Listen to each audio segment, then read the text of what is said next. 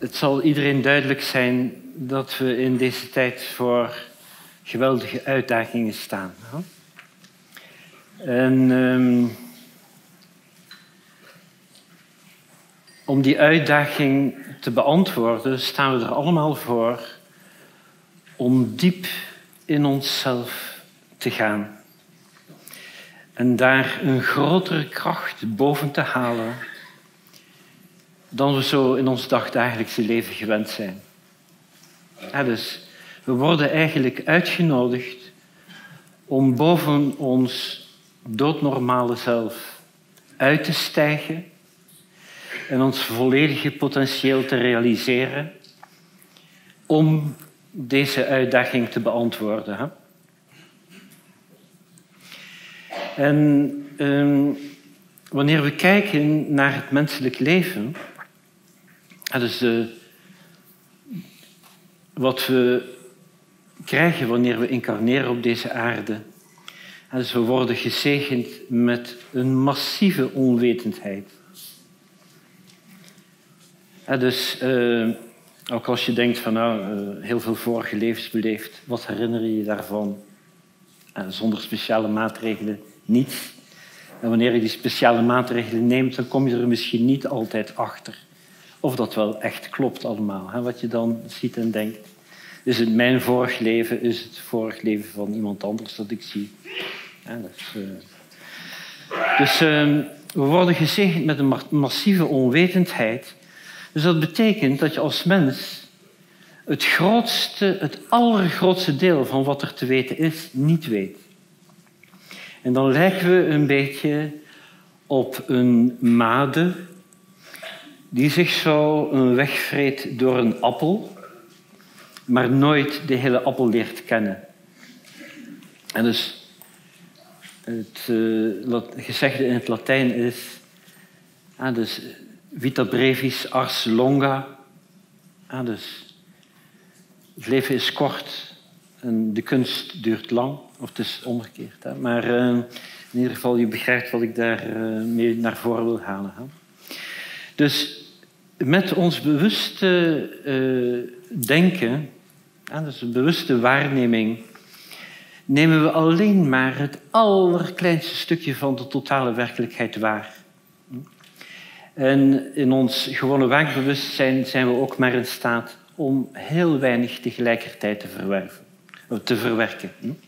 Dus er komt veel meer binnen dat ook onbewust ergens een plaatsvindt.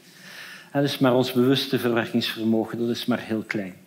En dus zo is het kennelijk bedoeld voor de mens. Dus dat ons verstand beperkt is en we maar heel weinig dingen tegelijkertijd kunnen overzien. Dus dat vermogen is beperkt. En dat is een beperking waar iedereen tegenaan loopt. Dus ook de mensen die wetenschap bedrijven, dus wanneer je dat doet op de moderne manier, dan krijg je altijd maar een heel klein stukje van de werkelijkheid te zien.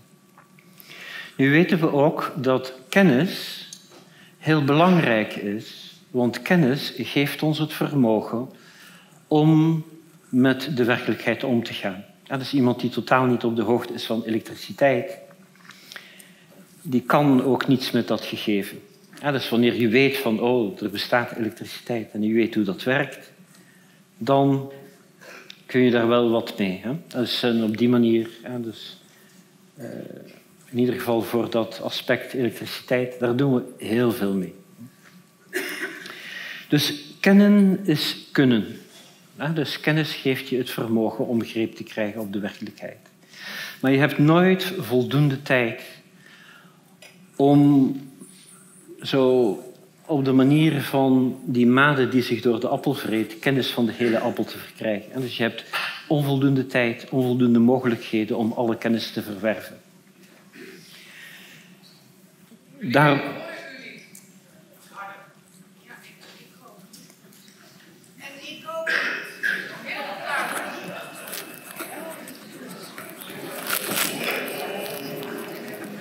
Is dit beter? Daar. Ja. Ja, nu hoor ik mezelf eindelijk ook.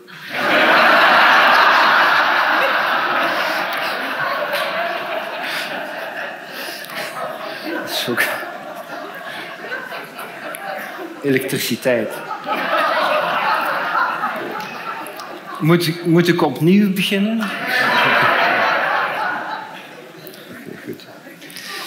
Dus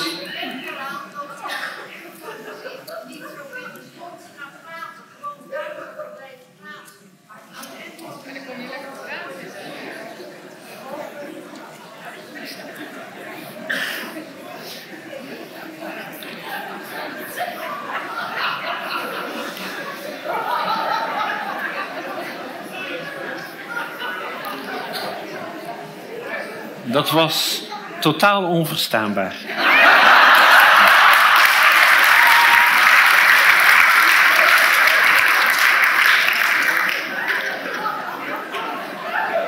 En ik neem u dat niet kwalijk. Ik, ik projecteer dat niet op u. Maar... maar het zou bijvoorbeeld kunnen dat het te maken heeft met de architectuur. Hier.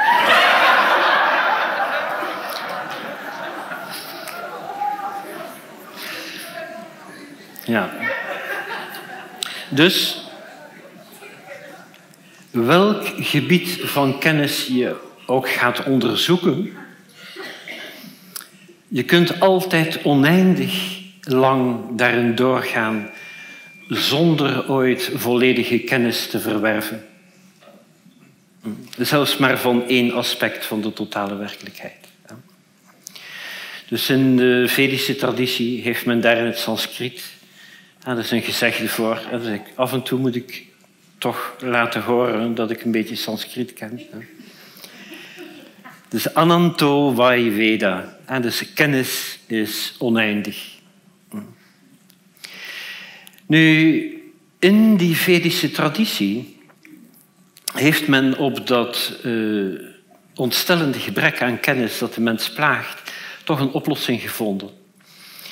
En dat is deze, dat is dat alles wat wij ooit zullen kennen, zullen we kennen dankzij ons bewustzijn. Geen bewustzijn, geen kennis. dus, bijvoorbeeld als je flauw valt, je verliest het bewustzijn, je hele wereld van ervaringen verdwijnt. En de conclusie, dus ik ga een beetje snel, de conclusie die men daaruit trekt is dat bewustzijn de essentie is van alle kennis. En dat als je weet wat bewustzijn is, dat je alle kennis in zaadvorm veroverd hebt. dus, en het, eh, de opdracht die men dan krijgt in de Vedische traditie is: ken datgene waardoor alles gekend wordt. En dus ken bewustzijn. Nu, bewustzijn op zich wat is dat? Dat is wakkerheid. En dus dat is openheid voor de werkelijkheid. En dus dankzij ons bewustzijn kunnen we van, van alles en nog wat kennis nemen. Dus dan heb je telkens, je bent zelf de kenner, dan heb je een gekende, dus het object van kennis.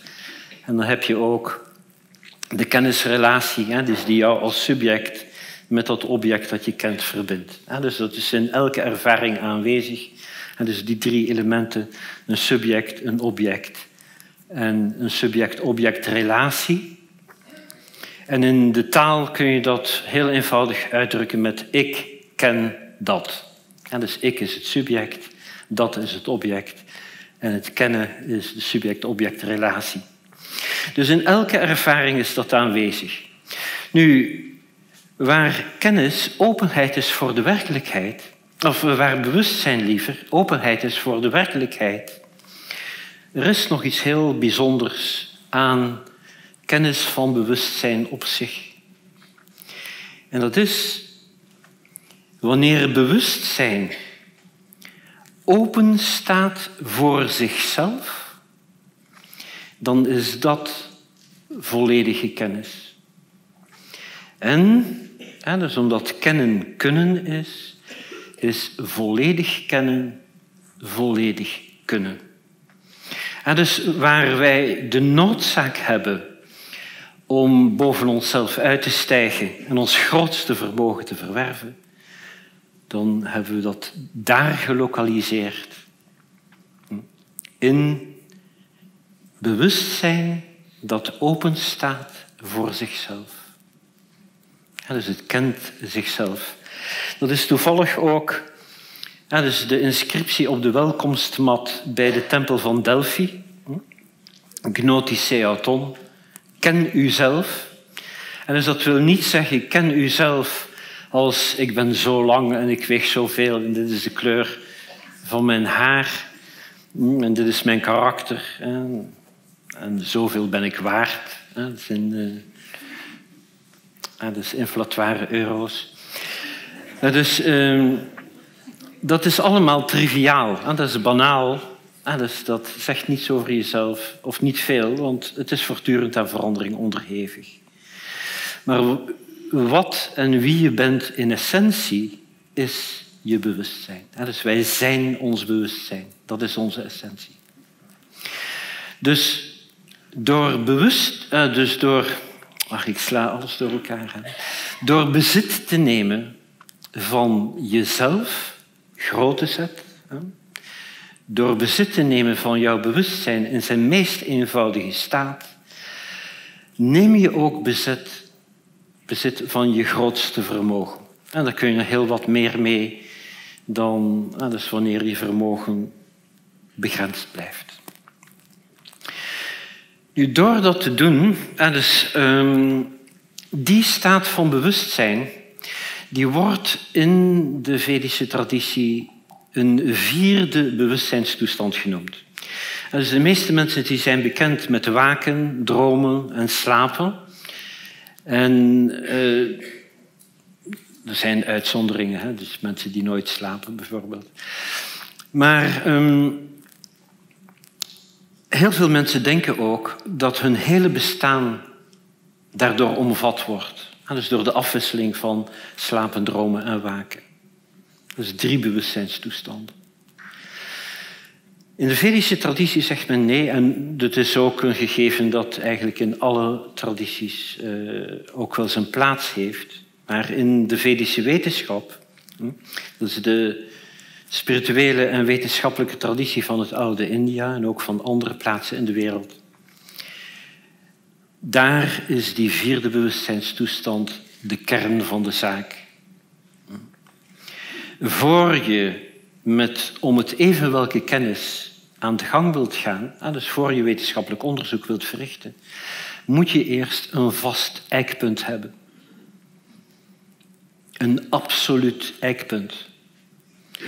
Een toestand van bewustzijn die onveranderlijk is. En dat is die vierde toestand. Dat is een toestand van bewustzijn die volledig op zichzelf staat, die uiteindelijk van niets buiten zich afhankelijk is, onveranderlijk, eeuwig, onsterfelijk, onbegrensd. Dat is het zelf, dat is de ziel.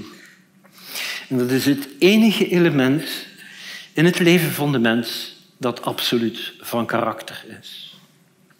En dat geeft je de doorgang naar de goddelijke werkelijkheid. Goddelijke werkelijkheid, ah, dus je kunt daar honderdduizend andere namen aan geven, dat maakt niet uit, het gaat over dezelfde werkelijkheid, die verantwoordelijk is voor alles wat bestaat. En uh,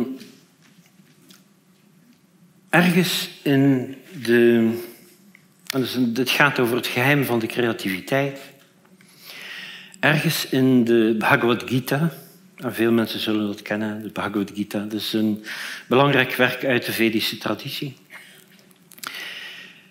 Laat eh, Vedavyasa, dus de auteur van de Bhagavad Gita, Krishna zeggen tegen Arjuna, dat is een heel beroemde dialoog. Door te rusten in mijn natuur schep ik opnieuw en opnieuw. Prakritim swam, ik moet het weer even doen. Hè. Prakritim swam avashtabhya vishrijami puna puna Dus door te rusten in mijn natuur schep ik opnieuw en opnieuw. Dus dat is het geheim van de schepping. Het is niet heel druk bezig zijn. Hm? dus ik zeg wel eens, na de Big Bang deed God geen klap meer. Hm?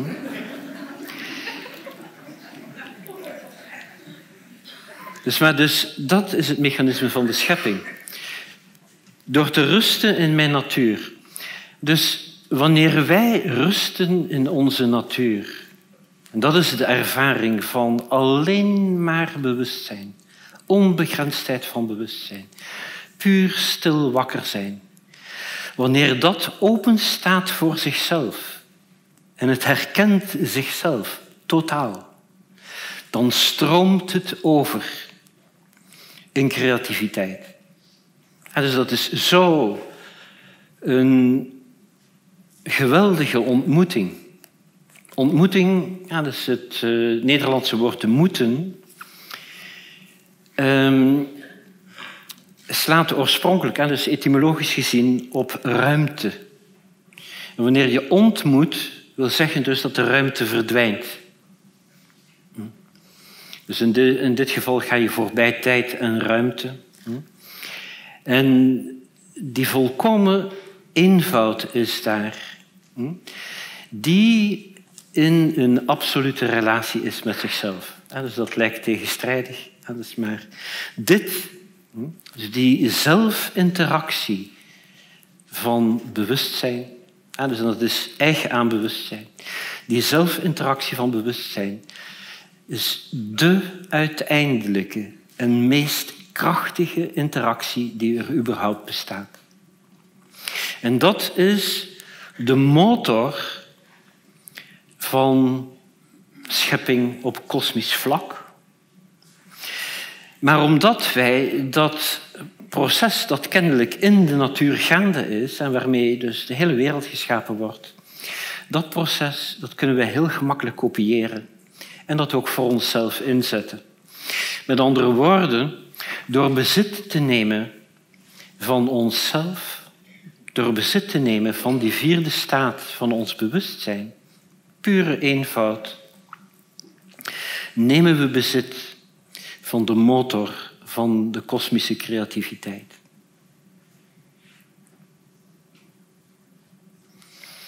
Dus wanneer we dat doen, ontstaan ongekende mogelijkheden. Die mogelijkheden die gaan ver uit boven onze hedendaagse technologieën. De hedendaagse technologieën zijn een product van het beperkte mensenverstand. En dus het beperkt mensenverstand dat zich dus zoals die worm door die appel heen vreet. Hè. Dus telkens kleine ervaring, een beetje kennis, kleine ervaring, een beetje kennis. Hè. Allemaal onbeduidende dingen bij elkaar. Hm. Maar als je dat aanvult met de ervaring van het absolute zelf, als je dat in bezit neemt en je bent in staat op dat niveau te functioneren, dan kun je scheppen met de schepper. Dus dat is hoogste kennis voor de hoogste resultaten. Nu, en dus die fetische wetenschap, dus die heeft dat als haar kern, dus haar fundament. Op grond daarvan zijn, dus er is niets nieuws onder de zon, op grond daarvan zijn in de oudheid heel veel technologieën ontwikkeld. Dus deelgebieden van kennis. Dus een uh, technologie dus die daar het product van is. En aangezien die technologieën gebaseerd zijn op zeer diep inzicht in de geheime keuken van moeder natuur. Dus hoe functioneren de natuurwetten? Hoe kan ik daar gebruik van maken? Door het te zijn. Dat is ook weer zo'n uh, Sanskriet uitdrukking. Vedo ham. Dus ik ben de blauwdruk van de schepping. Als je daar eenheid mee hebt, dan uh, alles wat je denkt, alles wat je doet, alles wat je voelt, is de spontane uitdrukking van die kosmische intelligentie. En dus je valt daarmee samen. Dus dat is het vermogen dat daar dan mee gepaard gaat. Als we dat afzetten, dus uh, een voorbeeld daarvan is bijvoorbeeld de Ayurveda. Dat is tegenwoordig heel erg bekend uh, onder het mensen. Veel mensen die maken daar gebruik van, bijvoorbeeld voor massages of bepaalde kruiden en zo. Um, veel van die Ayurvedische kennis is in de loop der tijden verloren geraakt. En men is bezig met dat weer helemaal uh, terug te vinden en levendig te maken. Maar indien goed toegepast, en dat is altijd een caveat, indien goed toegepast, is dat een geneeskunde die vrij is van schadelijke neveneffecten, of nagenoeg vrij. Dus dat wijst erop dat er een zeer diep inzicht is in hoe het lichaam, dus de gevoelens, dus de geest, hoe dat allemaal functioneert en hoe je dat op gunstige manier kunt beïnvloeden. En als er problemen zijn, dus hoe je die onevenwichten kunt herstellen. Zet dat af tegen ehm, de impact van de moderne geneeskunde. Ik noem het altijd V-kwadraat. Vergiftigen en verminken. wil niet zeggen dat alles eraan verkeerd is, maar het is kennis die niet echt een basis heeft. Hè? Dus gebaseerd op, ja, wat? Ik weet het ook niet. Hè? Dus, uh... Maar in ieder geval is de moderne geneeskunde behept met schadelijke neveneffecten. Dus uh, iedereen die ooit een bijsluiter gelezen heeft van een modern medicijn, nou, een aantal uitzonderingen die daar, daar gelaten hebben, die weet waarover ik het heb. Dus, en er wordt ook gezegd dat uh, medisch ingrijpen een van de hoofddoodsoorzaken is. Hè? Ja. Dus um, dat is een voorbeeld hè, dus van een verschil tussen kennis die je ontwikkelt op basis van een zeer diep inzicht in de natuur. Dus een inzicht in de natuur dat aansluit bij de totale werkelijkheid. En een uh, technologie, ja, dus medische technologie die op ontwikkeld is op basis van een zeer beperkt inzicht in hoe de natuur functioneert. Dus ik ga daar nog een voorbeeld van geven. En dus dat is uh, van vrij recente datum aan de ontwikkeling in uh, de genetica, moleculaire biologie. Dus een contradictio in terminis, hè, moleculaire biologie. Maar dus um, in de jaren 60 vond men dus aan de structuur van het DNA, dus eh, door Francis en Crick van een eh, wat verstandiger vrouw dan hen gejat. En ehm, op grond van die prille ontdekking formuleerde men het ehm, centrale dogma van de genetica. En dat centrale dogma dat ziet er zo uit. Je hebt DNA, en dat is een soort biologisch absolute. Er zijn genen in aanwezig, die coderen voor bepaalde eiwitten. Ah, dus je hebt een expressie van DNA naar RNA naar eiwit. En dat stelt men gelijk aan een bepaalde eigenschap van het organisme. Men is er sinds lang achter dat dat centrale dogma van de genetica dat het helemaal niet klopt, maar men heeft lang gedaan alsof dat wel klopt. En eigenlijk doet men dat voor een groot deel nog. Dus men dacht van, ah, dus DNA is een soort biologisch absolute. En wanneer men dat zegt, heeft men eigenlijk te maken met de drogredenering van het misplaatste absolute. En als je daarnaar gaat zoeken op internet, dan ga je het bijna niet vinden. Hè? Dus op de een of andere manier mag dat kennelijk niet geweten zijn, maar ik, ik vertel het nu aan jullie. Hè? Dat is dus eigenlijk een geheim. waar jullie nu allemaal deelgenoot van zijn. Maar dus het misplaatste absolute is eigenlijk zo'n beetje de oervader van alle vergissingen. En ehm, dus dat centrale dogma van de genetica wordt gekenmerkt door een zeer armoedige, zeer simplistische opvatting van causaliteit. dus de oorzakelijkheid die stroomt in één richting, dus van DNA naar RNA, naar eiwit, en dat is dan de eigenschap van het organisme. Men weet nu dat dat helemaal niet klopt. En dus gewoon eenzijdig. En er zijn ook die effecten. Dus als men zegt van nou, als je een gen aan een organisme kunt toevoegen, een beetje soort als een mechano, een soort puzzel zo, dan voeg je dus een eigenschap aan het organisme toe. Gen is eigenschap. En dus dat is eigenlijk de reductie die men uitvoert.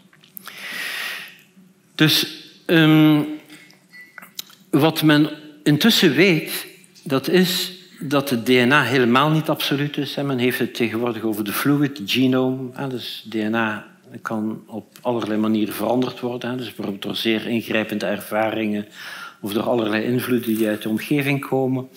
DNA kan ook veranderd worden door interne processen. En ehm, het DNA dus beïnvloedt wel, of is betrokken dus bij de productie van RNA, en dat is weer betrokken bij de productie van eiwitten. Maar je hebt ook feedback loops. Je hebt ook terugkoppeling. Van RNA naar DNA, van eiwitten naar RNA, van eiwitten naar DNA. Dan krijg je al een wat complexer plaatje. En dat stopt daar niet. Je hebt beïnvloeding en terugbeïnvloeding op alle niveaus van biologische organisatie. Dus het hele plaatje is ongelooflijk complex. En als je daarin ingrijpt, of je dat nu doet in DNA alles, of in RNA, maakt eigenlijk niet uit. Wanneer je dus ingrijpt op zo'n tussenliggend niveau van biologische organisatie dat helemaal niet fundamenteel is, dan ga je dus on, onvermijdelijk onvoorziene verstoringen teweegbrengen doorheen het hele organisme dat je aan die ingreep onderwerpt. Dat kan niet anders. Dus dat is een veel langer verhaal, dus ik ga het niet helemaal doorvoeren. Maar dus één aspectje, dus hoe men op een heel beperkte manier daar allemaal naar kijkt en dan denkt van nu weten we genoeg om hiermee aan de slag te gaan zeer eenzijdig. Dus men eh, stevend eh, op volle kracht af op enantiodrome effecten. Dus, eh, dat was de lezing van vanochtend hoor, dus dat moet je je nog herinneren. Dus ehm, er is een, een Franse biomathematicus, dus het heette Jean-Claude Perez. En uh, heel lang geleden al, uh, in de jaren negentig, had hij een boek gepubliceerd, L'ADN décrypté. Dat is het DNA ontsleuteld, wat ook maar een visie is. Maar dus hij had ook wel belangwekkende dingen gevonden. Kijk, wanneer men uh, genetisch onderzoek doet, kijkt men altijd naar hele kleine domeinen in het DNA. En dus een gen dat codeert voor iets. Misschien kijkt men naar enkele van die domeinen en zo. Maar men kijkt nooit naar de totale organisatie of grotere domeinen in de organisatie van het DNA. Wat die Perez gevonden heeft, dat is dat je binnen het DNA Fibonacci-resonanties hebt. Dus over, wanneer je kijkt over langere domeinen of grotere domeinen, Fibonacci-resonanties, en niet met maar heel kleine getalletjes, maar hele grote getallen. Dus voor mensen die de reeks van Fibonacci kennen, dus komt overal in de natuur voor. En die Fibonacci-resonanties spelen een belangrijke rol bij de stabiliteit van het DNA. Nu, er is geen enkele vorm van, van genetische manipulatie waarbij men rekening houdt met die grotere structuren dus die ordeningen die aanwezig zijn in het DNA. Dus als men daar een lokale ingreep in verricht, genetische manipulatie, dan zal men altijd iets beschadigen in de totaalstructuur. dus men zal een organisme beschadigen. Nu, de algemene, uh, meer algemene uh, formulering daarvan is dat wanneer men kennis verwerft op subsysteemniveau, dan krijgt men verkeerde informatie over het systeem als geheel. En wanneer men die foutieve kennis ten aanzien van het geheel toepast in dat geheel, dan kan men alleen maar schade toebrengen. Nu, dat is uh, iets dat niet alleen geldt voor de genetica, dus de handelingen, dus manipulaties die men op grond daarvan verricht, maar het heeft uh, zijn impact voor heel veel verschillende terreinen van het leven. Waar dat mee te maken heeft, dat is dat men ertoe neigt het menselijk gestel te zien als een machine. Dat is een mechanistische visie. Uh, wat daar ook onderdeel van is, dat is een microreductionistische visie. Dus je kunt het geheel reduceren tot zijn allerkleinste samenstellende delen en hun interacties. En dan per vakgebied verandert dat wat dan die kleinste samenstellende delen zijn. Maar dit zijn dus eenzijdige en zeer beperkte visies op het leven. Dus je hebt uh, microreductionisme en mechanisme. Hè? Ja. Nu, er is een, uh, een biologisch mathematicus, hè, er zitten vandaag nogal veel uh, bij de biologisch wiskundige. Die heette Robert Rosen. En die heeft een studie verricht naar het onderscheid tussen mens en machine. Dat is zeer interessant, dus voor mensen die daar meer kennis willen van nemen. Dus een van zijn leerlingen heeft een prachtig eh, artikel daarover geschreven. Dat kun je zo gratis op internet vinden en downloaden. En uh, de titel daarvan begint met The Well-Posed Question. En de naam van die leerling is Donald Mikulicki. En dat schrijf je M-I-K-U-L-E-C-K-Y.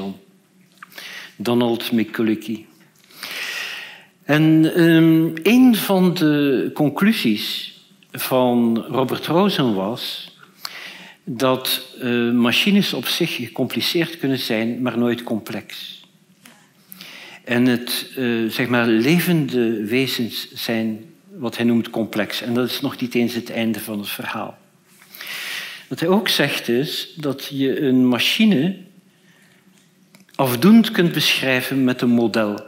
Want als je dat model hebt, moet je in staat zijn de machine weer te produceren. Maar levende wezens kun je niet vangen in één model. Je kunt ze niet vangen in tien modellen. Robert Rosen zegt dat je voor het afdoend beschrijven van het leven niet voldoende hebt aan oneindig veel modellen. En dat uh, wijst dus in die richting dat de natuur een oneindige informatiedichtheid kent. En het is dus voor een discursief werkend menselijk verstand. Discursief wil zeggen dat je, dat je het een na het ander begrijpt. En altijd maar, dus je kunt enkele dingen tegelijkertijd begrijpen, maar niet veel meer dan dat. Dus het discursieve menselijke verstand is niet in staat om het leven te begrijpen. Je kunt het leven alleen maar begrijpen wanneer je het wordt, wanneer je het bent. En dat is wat gebeurt wanneer je in de stilte van je eigen hart die staat van puur wakker zijn ervaart. Alleen maar bewustzijn dat zichzelf in een oogwenk volledig informeert omtrent zichzelf. Dat is de krachtigste interactie die er überhaupt bestaat. Dat is het volledige scheppende vermogen van moeder natuur. Dus aanwezig in de stille staat van ons bewustzijn. Want wij bevinden ons niet buiten de werkelijkheid. Dus we maken er deel van uit.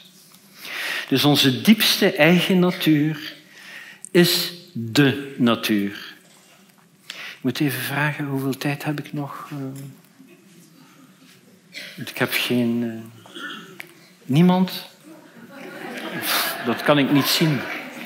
Dat kan ik niet zien. Dus, uh... Kwart voor twee, dus ik heb nog een kwartier. Oké. ja. Dus je ziet het kwaliteitsverschil hè, dus tussen hoe.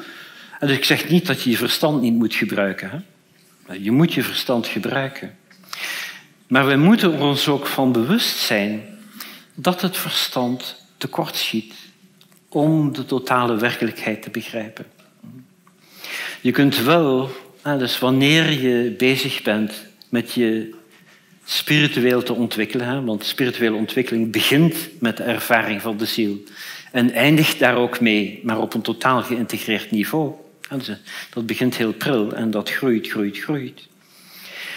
Dus dat gaat ook iets doen met hoe je verstand functioneert. Dat gaat ook iets doen met hoe je hart functioneert. Dat gaat ook iets doen met hoe je zintuigen functioneren. Dus wanneer je de gang naar binnen maakt, dan ga je op steeds fijnere niveaus van de manifeste werkelijkheid onderscheid kunnen maken, tot je aan de grens komt van waar het verstand nog kan functioneren. En dan is het verstand in staat om de eeuwige werkelijkheid te peilen. Het is in de yoga heeft dat een naam. Dus dat is. Uh, uh, ja, wat is het weer? Yoga Sutra. Ja? Ritam Bhara Pragya. En dus dat is die verfijnde toestand van het intellect. Dat de waarheid en alleen de waarheid aan het licht brengt. Dat is, uh, men noemt dat ook de lamp bij de deur. Dat is omdat je nog steeds in het dagelijkse leven functioneert. Dus, daar kun je je verstand ook nog voor gebruiken. Dus die lamp die werpt haar licht naar buiten, maar ook naar binnen. Dat is de lamp bij de deur. En dat speilt aan de ene kant die absolute werkelijkheid van het zuivere zijn. Dat is puur bewustzijn. En uh, kan ook nog gebruikt worden om te functioneren in de wereld. Dus dat is wat het doet met het verstand. Wat het doet met het hart is... Het schept een staat van volkomen sereniteit in het hart. En dan wordt het hart een interface tussen de ziel, een absolute werkelijkheid, en het dagelijkse leven. dus het voorbeeld dat ik daar altijd voor gebruik is, als je dus een laken hebt, als je hebt een tafel met een volledig vlak uh, tafelblad, en je werpt daar een laken over, hè, dus dat netjes gestreken is, dan sluit het laken naadloos aan bij het oppervlak van de tafel. En als je je hand op de tafel legt, dus op het laken legt, dan is het net alsof je de tafel aanraakt. Dus dan is dat een interface. En dus wanneer het hart volledig sereen is, dan maakt het van dat absolute zijn een levende werkelijkheid. Dat is iets dat je kunt met je meedragen in het dagelijkse leven. Wanneer het hart in beroering raakt, Wanneer er knopen in zitten, wanneer er littekens in het hart zijn, dan sluit het niet meer naadloos aan bij het eeuwige zijn. En dan verlies je jezelf. Je kunt jezelf niet meer ervaren. Misschien niet helemaal niet meer, maar het is belemmerd. Dus daarom wordt zelfverwerkelijking ook genoemd wanneer de knoop in het hart is losgemaakt. Zuiverheid van hart en dus sereniteit. Dus dat zijn, ah, dus ik kan ook nog over de andere kenvermogen spreken, hè, dus maar uh, voor de geest, ah, dus voor het verstand en het hart is dat wat er gebeurt. En dus Hadewig van Antwerpen, dus de grote mystica uit de Nederlanden, die zegt ook, de ziel heeft twee ogen, dat is het hart en het verstand. En die twee die moeten elkaar helpen. Dus het verstand maakt onderscheid en houdt alles wat niet tot de waardigheid van de ziel behoort buiten. Zeg maar, dus dat scherpe onderscheid dat blijft daar, hè? tussen absoluut en relatief. En het hart, zegt ze, neemt meer deel aan de zoete zaligheid van de ziel. Je hebt ze allebei nodig. Dus dat vormt een fundament voor een geweldige sprong in de beschaving van de mens wereldwijd.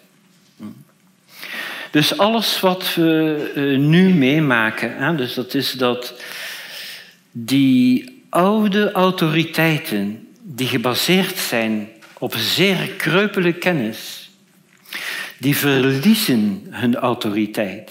Dat stort allemaal in elkaar. Dus dat heb je bijvoorbeeld voor de geneeskunde, ah, dus totaal gecompromitteerd.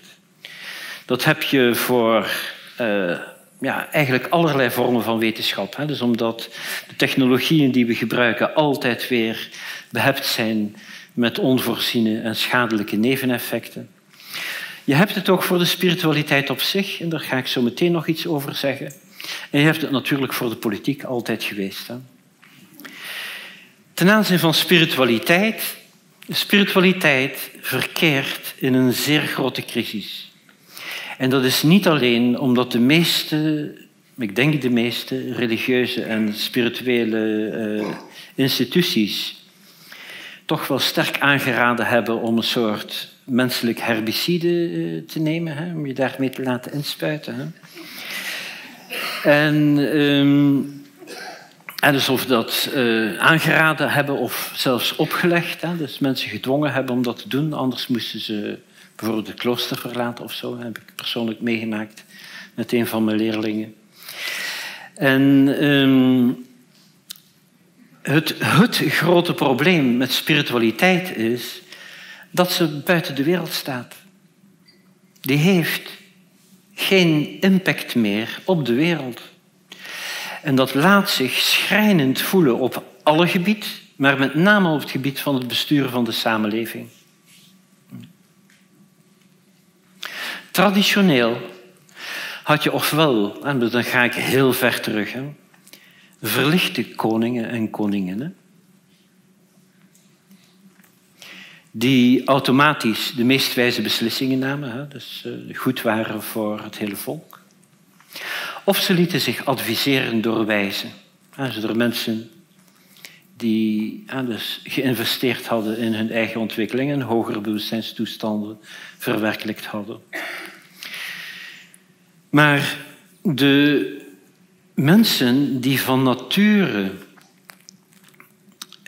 um, enthousiast zijn voor innerlijke ontwikkeling, die lopen tegen een paar grote problemen aan. En dat is één, dat wanneer ze dus spirituele kennis willen verwerven, de meeste van die kennis afkomstig is uit de wereld van de kluizenaars, de monniken, de nonnen, de wereldverzakers.